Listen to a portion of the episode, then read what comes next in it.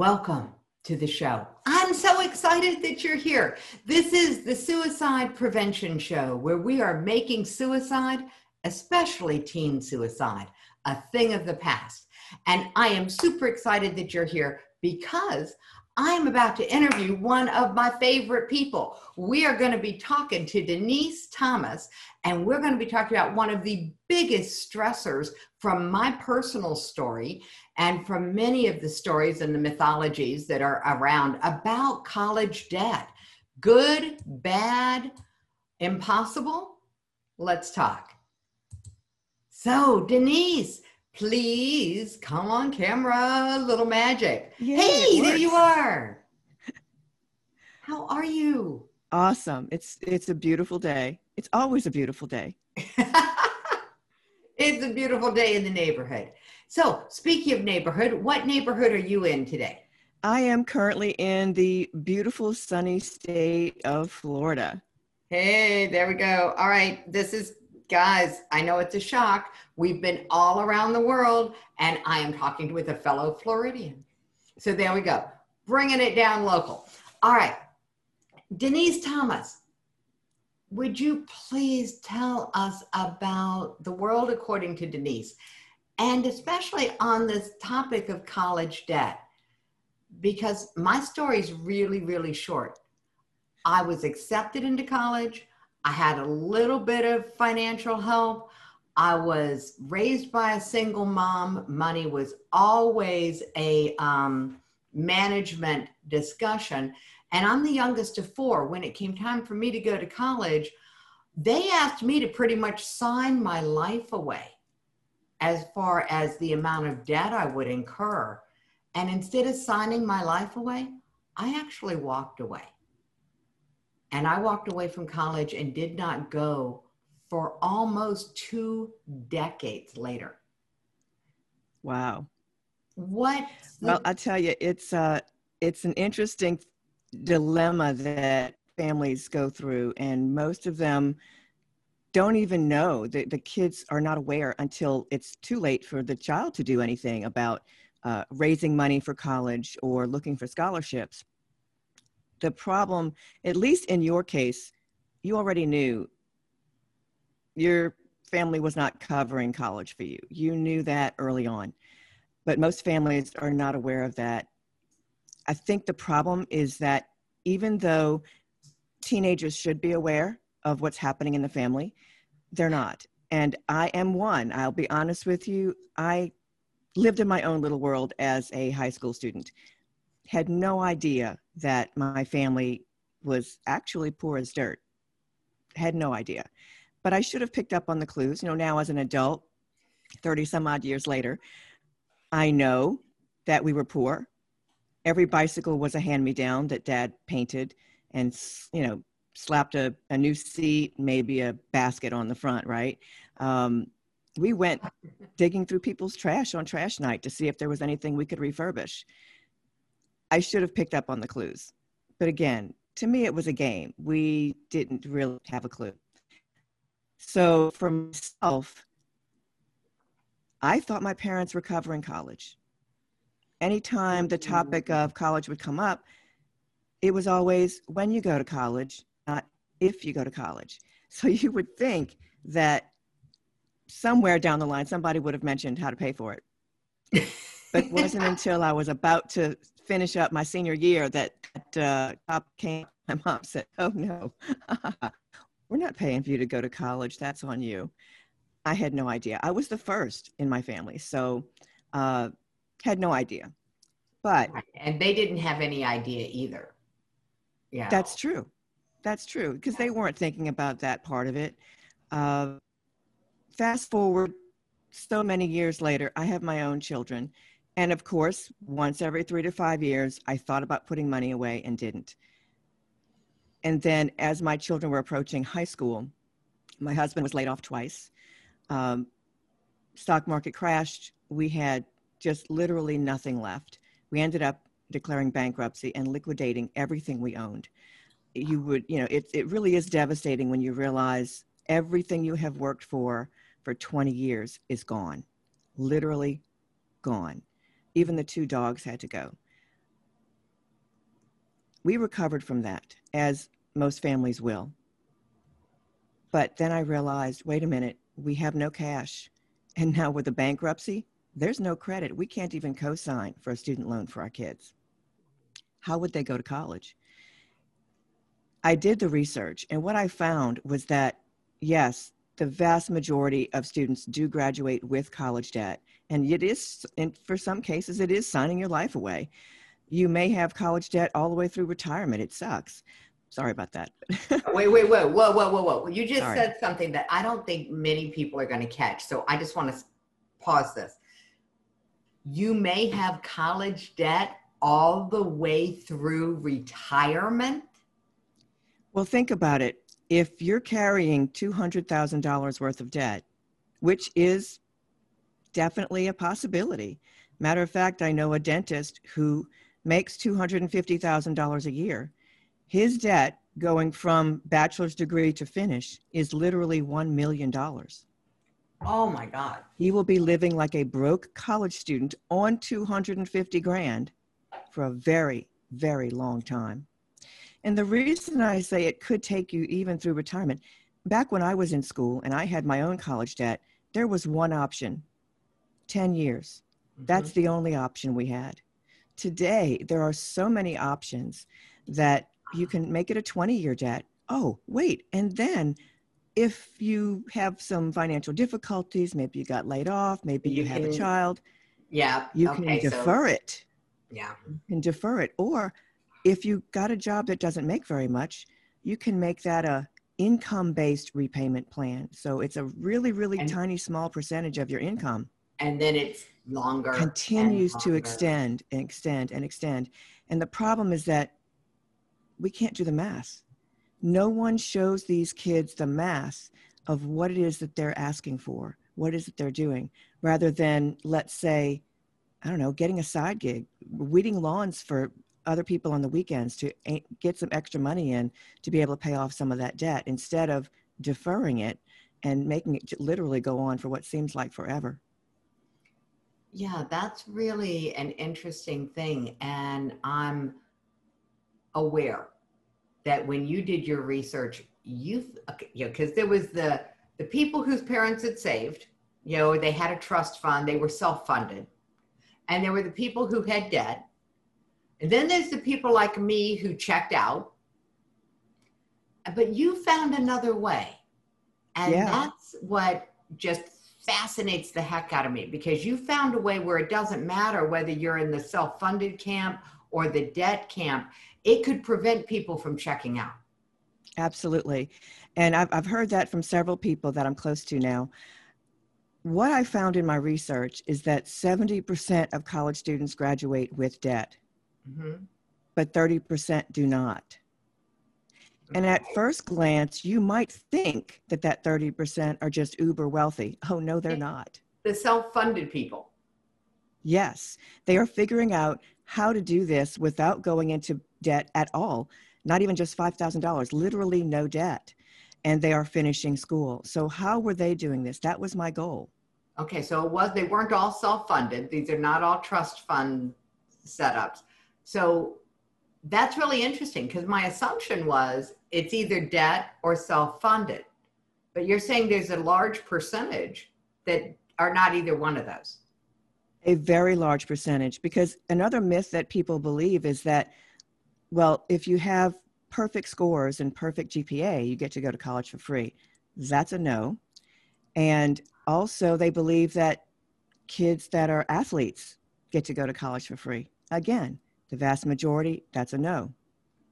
What's happening here is that when these 30% that is going to college without debt, they learned early in their high school career that mom and dad were not paying for college for whatever reason, whether they could afford it, couldn't afford it, whatever.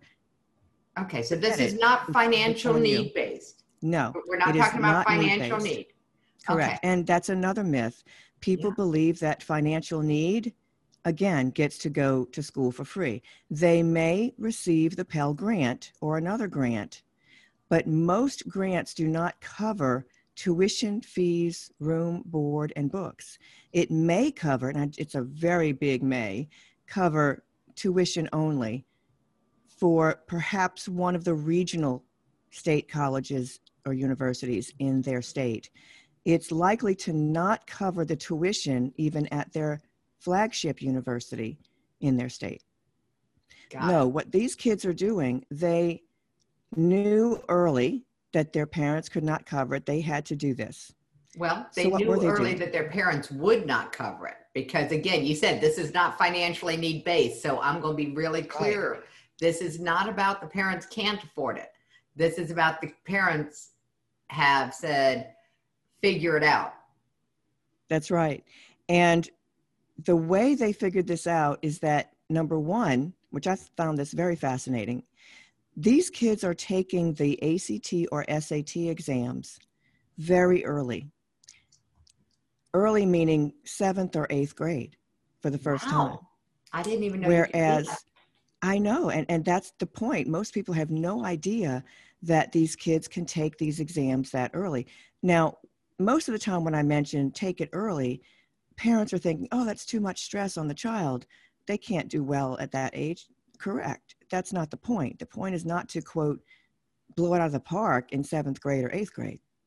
No.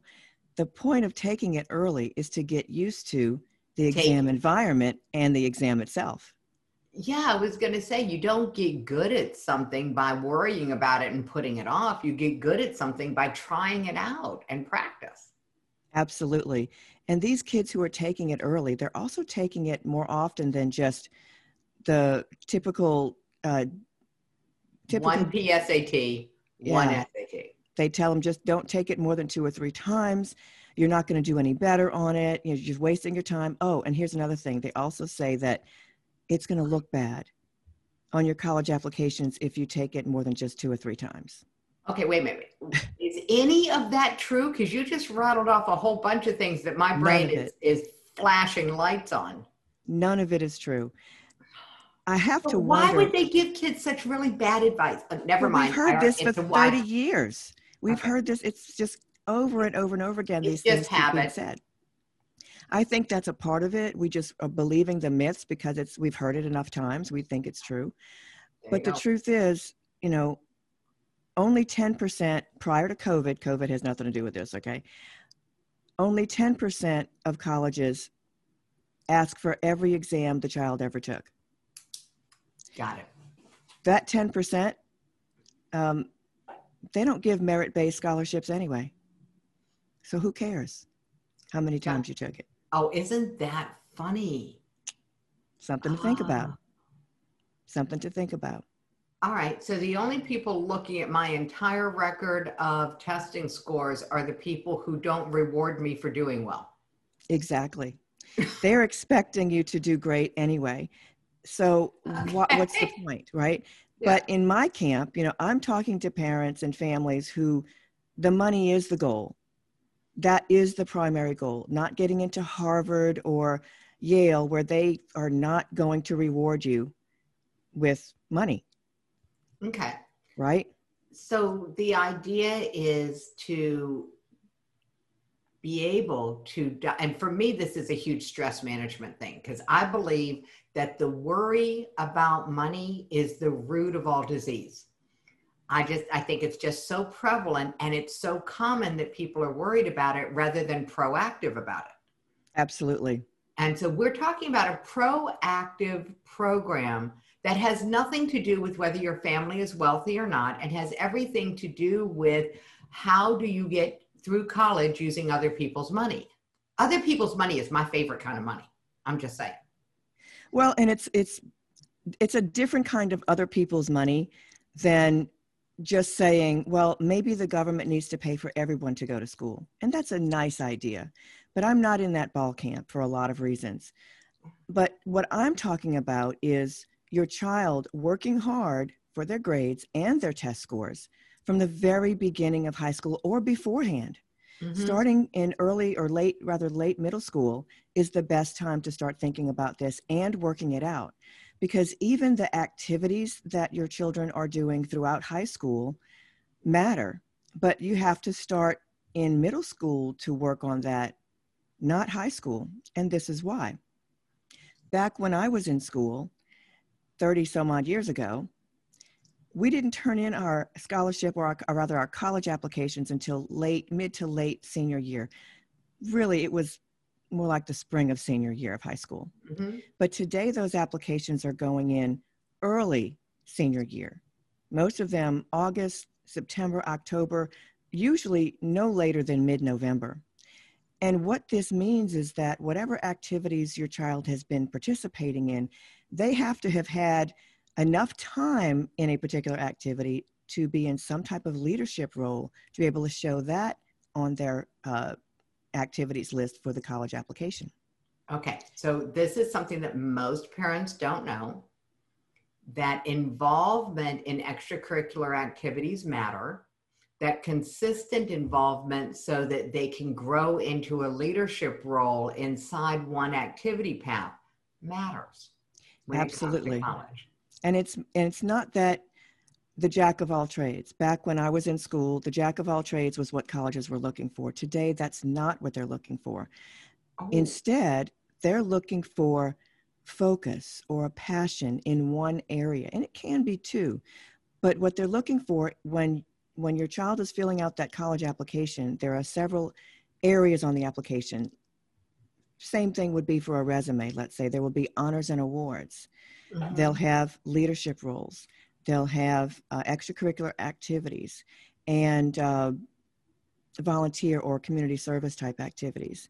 So yeah. you have to be able to show something in each one of those categories. Ideally, the trifecta is if one activity shows up in a, in a good two or three, preferably three out of the four activities. I'll give you an example. Yes. My daughter began taking ballroom dance at age nine. She had always been a dancer, and her dad was a ballroom dancer and started teaching her at age nine. By age 12, she was assistant teaching at, a at a local high school. By age 14, she was competing and winning medals. And by age 16, she was doing self employment. Um, employment is also part of that application. And she was teaching ballroom dance for pay.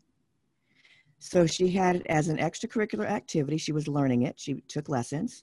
She had it under employment. She had it under volunteer service. And she had it under honors and awards. Got it. Okay. Okay. So, so sometimes depth also equals breadth. Absolutely.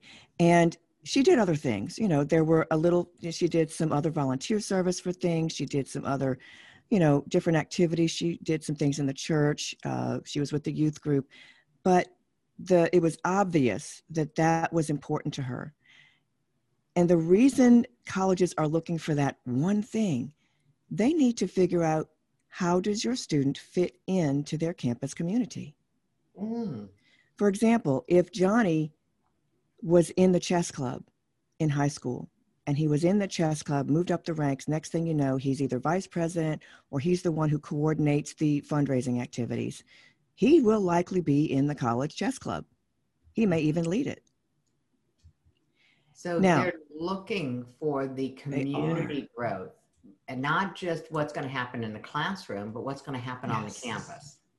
Exactly. It's not just about you know do they have great grades or good grades? Or they're going to are going to be successful academically?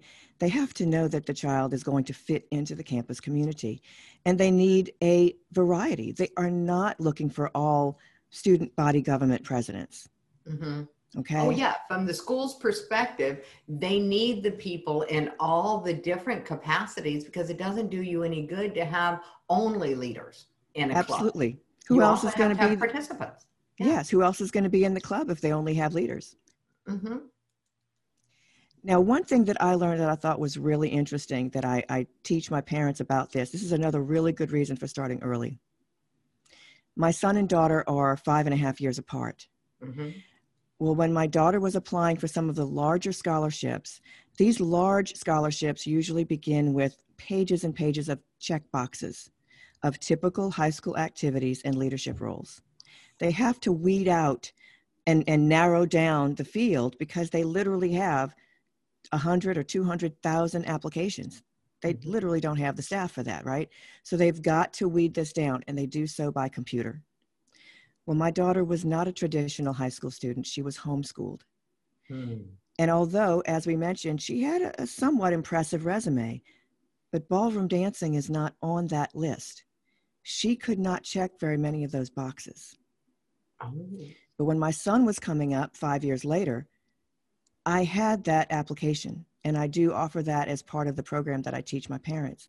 So, what we do is we started early in his freshman year of high school, and I partnered with other parents in our homeschool group Mhm. and developed activities or opportunities for our kids to be able to check those boxes.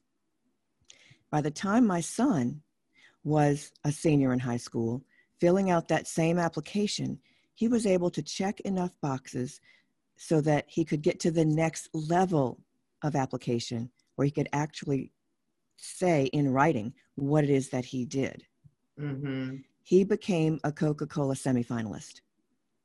Okay, knowing these things early- is- wait, what is a Coca Cola? Because I know it is a soft. Coca Cola, yeah, Coca Cola Scholars is a huge Ah. scholarship that is given every year, and they give many, it's not just one scholarship. Got it. The same is true for the Elks Most Valuable Student Scholarship, another very large scholarship. And there are many levels. It starts at the local level and moves its way up. Again, both my children won Elks Most Valuable Student Scholarships. Knowing what they're looking for early and being able to play to that along throughout their high school career matters in being able to fill out those applications in senior year and get that again free money There we go.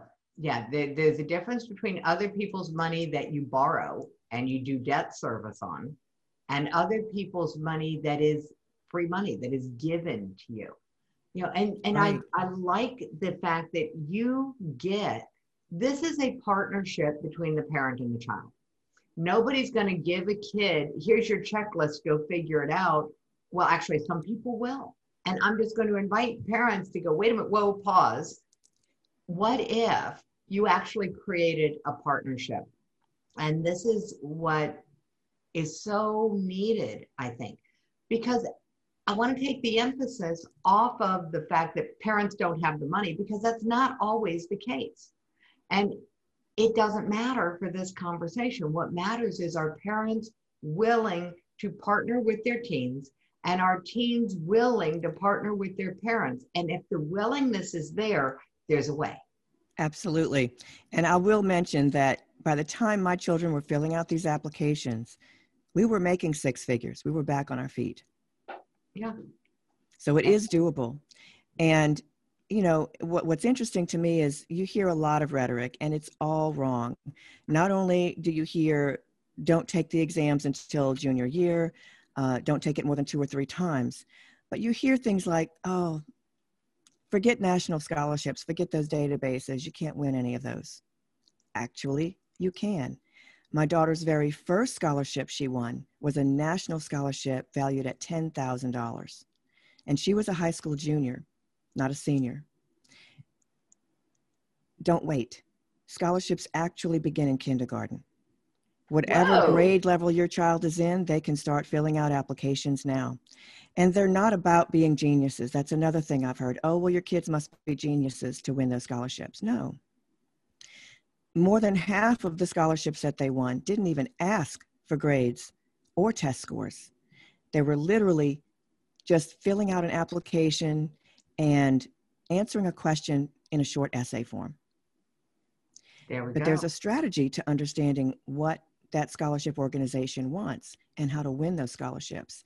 In the end, my kids, I have two children, they won 17 scholarships totaling $199,000. They got four years debt free with cash left over, by the way. They actually, both of them pocketed some of that free money. so there we go.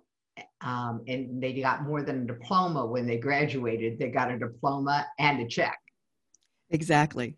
It was such an an interesting thing to see and my kids now as they have grown and they've left college not only do they li- did they live differently while they were in college because most students the vast majority the 70% who have debt during college they're under a lot of stress because they're wondering if they can afford tuition next year or next semester. Oh, that was me. I didn't want my kids to go through that because it was really bad.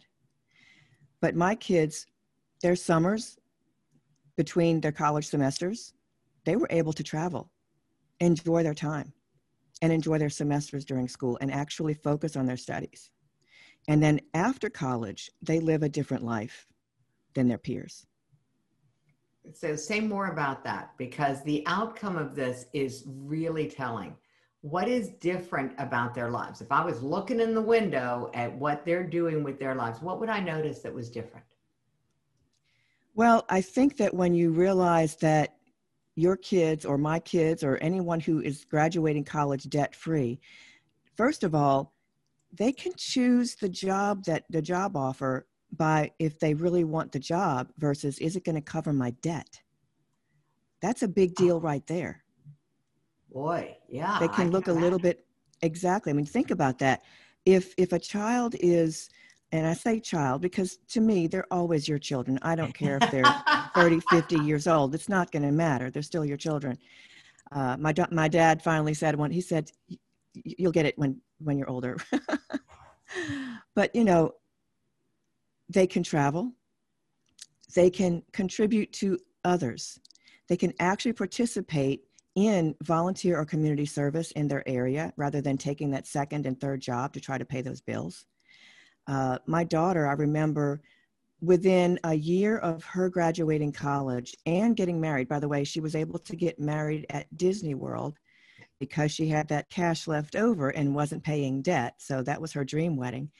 Um, but she put together little paper sacks for the homeless people that she would pass as she was driving, you know, around town in her city. And she just threw them in the back seat so that they were within reach. And when someone was panhandling, she would be able to hand them a package. It was really wonderful to see her heart being able to do that and her finances being able to do that. So there's, there's just so much you don't realize is that your kids will be capable of you know i mean it was like mm-hmm. wow that's a really awesome idea i never thought of that well and and i get the fact that their brains actually get trained to be creative simply by walking through the processes of applying for different scholarships having to be mindful of different criteria. That's an education for the brain on how do you get into you know what's the rules of the ballpark for that particular scholarship to use my lingo. Um, you know what what are the rules? And if i can this practice of your kids being able to accept okay this scholarship is looking for these things and this scholarship is looking for these things and they accept that without conflict. They accept that as just this is how it is and they go and do it and they get financially rewarded for it. You know it's like well this is a really good education process. You know i'm liking this. But think about what is beyond that? Because yes they're applying for all of these scholarships during high school. Mm-hmm. but beyond high school they're going to be looking for um, internships maybe during the summer breaks that will help them with their next job and getting their postgraduate degree uh, post postgraduate job and employment. They're using that same strategy for those applications. This is true. To apply for a real job. It's the same thing it is. It's an amazing education process. Above and beyond the financial rewards of it, the fact that parents are not emptying a trust fund or a retirement account or co-signing on a loan, you know, so the family dynamics around money are shifted. But even if there was just plenty of cash and parents could fund the college, they're depriving their kids of this education that they would get by going through the process of applying for scholarships and Absolutely. understanding the rules of the game. And it's also take it's taking ownership of your education. I think that's one of the things that uh, that we don't realize. Mm-hmm. And even when you can't afford to, or if you've maybe you've planned and saved to send your kids to college, if they're not working their way for it, a lot of kids will drop out just because mom and dad paid for it. They're the ones that are partying. They're the ones that are not really striving to work for those jobs because they're not feeling the pain. I do remember when I was in school, I had a uh, a a, student in my class that dropped out because they flunked out. They were partying the whole time. Whereas those that were working their way through, there was a time when my mom was trying to tell me, you know, she was actually kind of berating me because one of my grades was really not looking so hot, right, in college.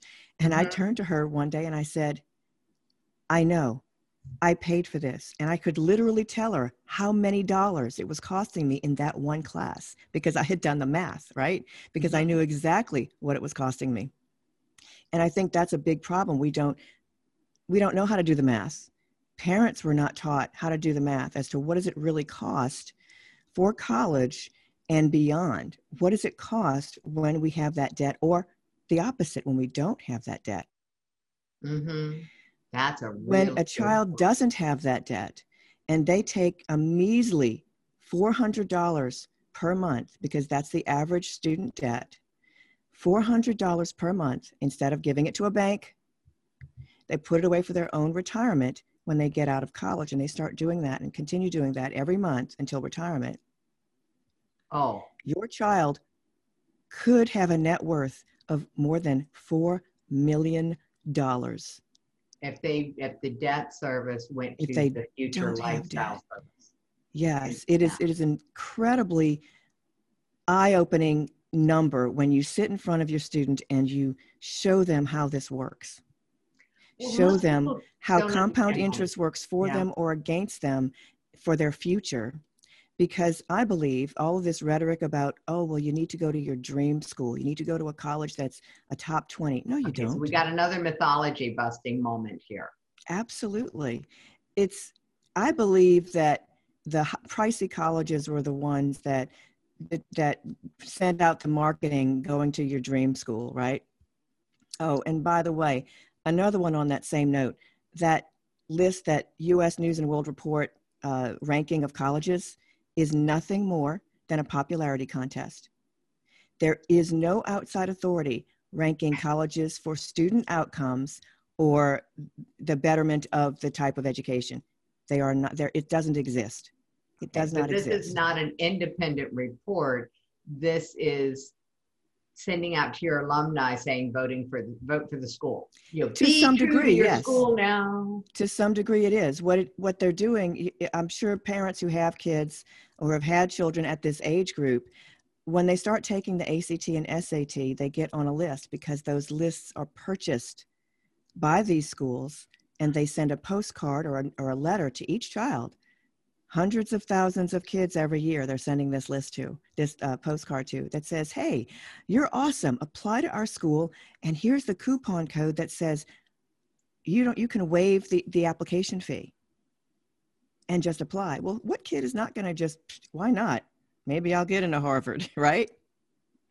And that's what makes the college seem like they're very quote selective because they have so many people applying. Well, they're giving their application out for free.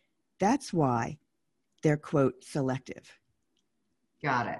Okay. So we, we've got a lot of things that we're just not aware of. Things are not always as they are portrayed. Exactly. And the portrayal of there's only one way to do college, and that it requires you know either self-funding or debt or some combination. And the the truth is there's this other option which is let your children get involved in their future. It is their future after all. Let your Absolutely. children be involved in their future sooner. Yes the earlier the better. And i did see a, a question in the chat. Mm-hmm Yep, scholarships. Where I was going. Oh, you're so cool. Scholarships begin in kindergarten, but they literally do not end until the last parchment is in hand. There are scholarships for current college students, scholarships for graduate degree students, and scholarships for doctoral and professional school. Yes, there are scholarships for medical school and law school as well. Now, as far as the number of scholarships available, it's like a bell curve the vast majority are for high school seniors, with tapering off on each end. The minimal would be kindergarten and third to third grade, all the way to, to doctoral on the other side. So Got there's it. not a heck of a lot the older you get, and not a heck of a lot for the youngsters. The vast majority are for high school seniors. But what's interesting is that parents don't realize, even at that high school senior age, that begins the second your child leaves junior the junior level of it high doesn't wait until the matriculation in the fall. It's when when that ends, you're a senior. Absolutely. So those senior level scholarships begin in May of Wow. the, what the junior year, Okay. So right, right then and there. And so the the good okay let me let me just i'm going to address something in the question because the question is are there good scholarships for college students so i'm going to ask the obvious are there any bad scholarships I don't know. Free money to me is free money. I don't care if it's good or bad, just whatever you want to call it. And Okay. yes, so both i my kids did want scholarships afterwards too. So yeah because you're you're you told me once your your kids were still getting scholarships what after they matriculated after they Yes. became college students they Absolutely. getting, yeah my daughter won two additional ones, and my son won won one. Uh, Mhm. So there are scholarships still available, and by that time, they actually had college paid for. So they weren't quite as into uh, applying and making the effort for the extra free money. Why not? They've already taken care of theirs, and why not just leave it for everyone else? Um, that's a really but I will tell you how one of attitude. Well, I mean, don't be greedy. You're, you've got your money; it's done. Um, but I will say that one of the incentives that one of my girlfriends used for her college students is she said, "Okay, so for every scholarship you win while you're in college, we will match it at graduation." Because they were not as interested in taking the effort to go hunt for those scholarships or to go to the the university and ask, you know, are there scholarships that I can apply for that I would qualify for? So that was the incentive. And because they did have a little bit of, you know, little chunk of change left over uh, after the kids graduated high school. And they said, okay, so here's our, here's our deal. You can get this money, but you've got to get the scholarships and we'll match it up to a certain The- point, the of course. difference between giving your kid a fish and using it to motivate them to learn how to fish. You know, I think that that's an amazing skill. And uh, we need all the help we can get as parents. We absolutely do because our competition for our kid to succeed is not what it used to be we're dealing with distraction. We're dealing with role models that are taking their own lives. You know, Yeah. we are we are dealing with a culture that is indoctrinating our children's brains into thinking in ways that may not serve them. Now, there are some really good role models out there, but they're not the ones spending megabucks on marketing. You know, Right. they're the ones spending their time giving back to the community. You know, they're devoting their money into charitable things. They're not doing the massive market campaigns. And marketing works. That's why companies do it.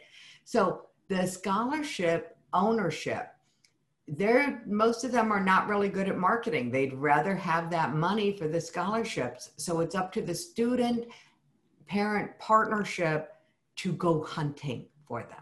Absolutely. And what I found interesting is that even during this time of COVID, when a lot of people are out of work, you have to remember there are still companies and even small companies that are thriving. Mm-hmm. Yes, that During mentality first- that says there's no money available, don't bother to try, don't bother to apply, that pisses me off. That is True. somebody's limiting BS, their beliefs. You're exactly right. I, I believe, and let's go back to the exams. You you know mentioned the PSAT exam versus the ACT and SAT. Another myth is that the PSAT is just a practice SA, practice SAT exam. It's not. The PSAT is given in junior year, and it is the qualifying exam for the National Merit Scholarship. Now, again, Oh, it's a little, that's a little s- secret. yeah, well, most people believe because again, it's just it's the rhetoric of the day, right? That oh, you have to be a genius. Only valedictorians win National Merit Scholar. Really? Um, uh, no. Okay, homeschooled students don't have the opportunity to be valedictorians. Let's start with that. Both my kids were homeschooled, and the odds of becoming a National Merit Scholar are one in 200. That's it? Those are better odds than your local ACE Hardware Scholarship or your Rotary Scholarship, where every high school senior in every high school in your area is going to be applying to. There are 8,000 National Merit Scholars every year, 8,000 first place winners. And people don't apply because they don't think they qualify because of the mythology around. Exactly. They don't work for it because they don't believe that it's worth working for. Mm-hmm. It is worth working for, just like the other exams are. These tests can be beaten. There are strategies. And if your student is able to start early, learning to go through the strategies, because that's one of the things that I tell people. I told my kids, and I tell people, tell your kids the same thing. When I tell my kids, look, you're going to go take this exam tomorrow on Saturday. It's not a big deal. You will know nothing. So in seventh and eighth grade, you tell your child, you will know nothing. Mm-hmm. It's Out of the box. about getting. It's not about getting the answers right. It's about right. getting comfortable with taking the test. Getting comfortable with the exam, and you teach them one strategy. Yes, read the question. If you can answer it, great, answer it. If you can't, do this and they start learning those test taking strategies early. So by the time they do know the vast majority of the material, which is junior year, they will not have the stress that everyone else in the room has. They're comfortable with it. And guess what? They've taken the exam so many times by then, they don't have to read the directions. They've got more time. The instructions do not change. Yeah. When the proctor says go, they literally go to the questions. So they're saving themselves extra time as well. You know, it's really, really interesting. This is a life skill lesson. I mean, your topic is on how do you go through college without money worry? I mean, let's face it, let's just call it what it is. How do you go and, and mm-hmm. it's it's a very different conversation. The reality mm-hmm. is this is a life laboratory that these problem solving skills how do I improve my performance on a test is the same problem solving skill with how do I improve how do I improve my performance as a summit host? How do I improve my performance on my job? This is the same kind of skill set. You're just doing it in service to this one group of people that are college bound or in college. Absolutely. And I'll tell you what, whether your kid is college bound or not, going through this process, even as far as just repeating the testing, will give your kid an edge in the workplace. Yes. Now, that will tell you that on occasion, I will find a parent will come to me and realize we didn't think our child was going to college the entire time, had no idea. And here we are, literally about to graduate high school, and they suddenly say, You know, I think I do want to go to college. No stress at all. Uh, it, uh, yeah, because now the parent, no one was thinking about that. So now they, they're scrambling to get everything they need as just just to get the materials together to apply, to make those applications and get started. So don't ever assume you do not have a crystal ball. Do not assume that your child will not attend a university or a college at some point in time in their life. Prepare them early just in case, because it is possible that they might choose to do that. Yeah, you never know. Um, it's it's really a great thing. The whole point is in starting early is not to force them into a pathway, but to open up more possibilities for them, more opportunities for them.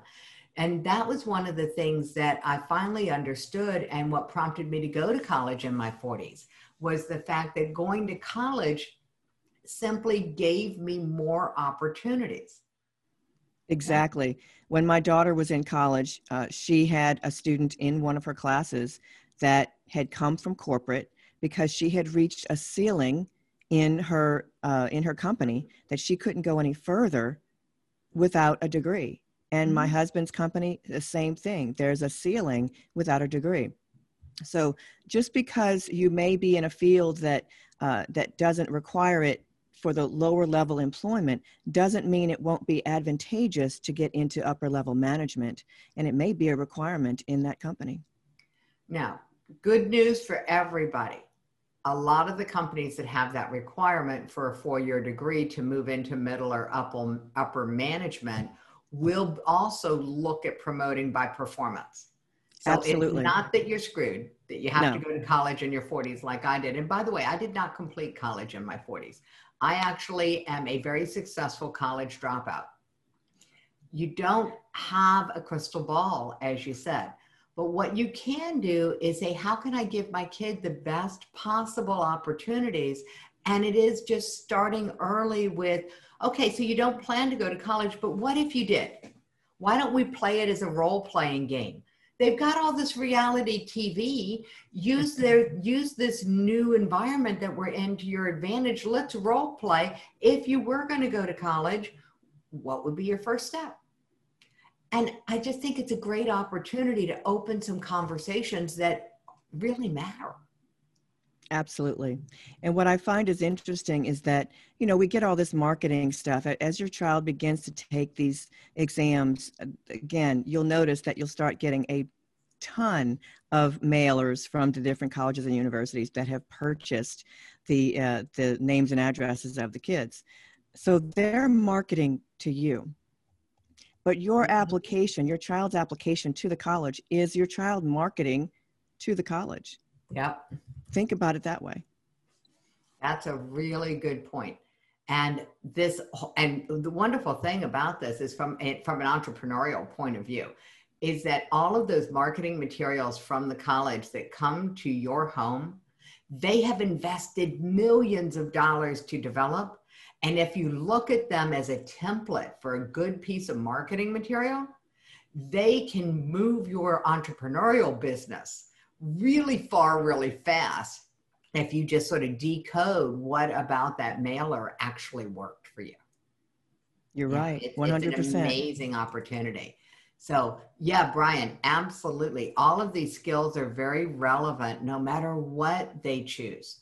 You know, um, it, it's quite the interesting conversation. So Denise, before I lose track of time completely, because I got very engaged, Katie's um, going to drop a link and make it nice and pretty for everybody because you have an amazing gift for people.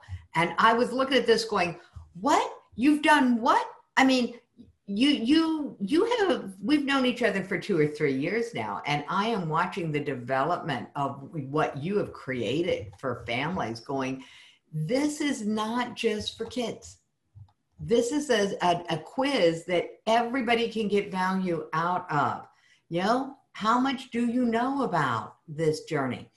Because whether it's whether you're in high school or college whether you've got kids coming up whether you've got grandkids whether you don't have any kids the journey of learning about this is a journey worth taking. Absolutely. It is a very long, I'm going to call it a long quiz because I want parents to understand you don't know what it is that you don't know. And the problem with not knowing is you're at a disadvantage. And I want all parents to have the advantage of their children being able to go to college if that's what they want. College isn't for everyone, and not everyone should go to college. The truth is, and I know I'm, you know, you know, cutting my nose off despite my face type of thing. A student who becomes a mechanical engineer versus a student who becomes a mechanic has the same opportunities for income. No different. But one requires a degree at a university, a four-year degree, and the other one requires usually, uh, you know, going to a trade school. By the way, trade school is not free either, and there are scholarships for trade schools as well. Yay! Just throwing that out there. yeah it's it's really really important and so the answer about the attendee gift that denise has had if you have a friend it's okay to share the gift with them that's what gifts are for so if you know someone who could use this information who wasn't on the summit not able you know doesn't want to wait for the recordings or any of that you know one first tell them about the summit you tell them about the show and the second is absolutely share. That's the whole point. Our hashtag is share the summit. I totally forgot to use it in any of my um, social media posts. So I'm hoping as people share my posts, they'll do that. We're looking to create ripples. We're looking to create a disruption in the mythology. This enculturation that says going to college is a challenge. What if that wasn't true? So now that we have disrupted all of that, Denise, thank you. I cannot thank you enough for taking the time. What an amazing amount of information that you brought today. I just thank you so much. Well, you're very welcome. I look forward to interacting more with your people because, you know, uh, there are 70% of college students that graduate with debt right now, but I really want to flip that statistic around. My goal is to have 70% graduating debt free. And the 30% who graduate with debt are doing it by choice, that they've actually run the numbers and they know what they're doing. They haven't been just, you know, a teenager signing on the dotted line. Well, there we go. Let's we're gonna call this section the let's flip the statistics. Okay. So so I love that goal of 70% of all college graduates graduating debt free. What a great goal. What that would do for our country as a whole would be Very amazing. Much. You know, um, it, it could change the trajectory of a lot of things. So thank you for sharing your vision, Denise. That's awesome. Hugs. Thank you for having me here.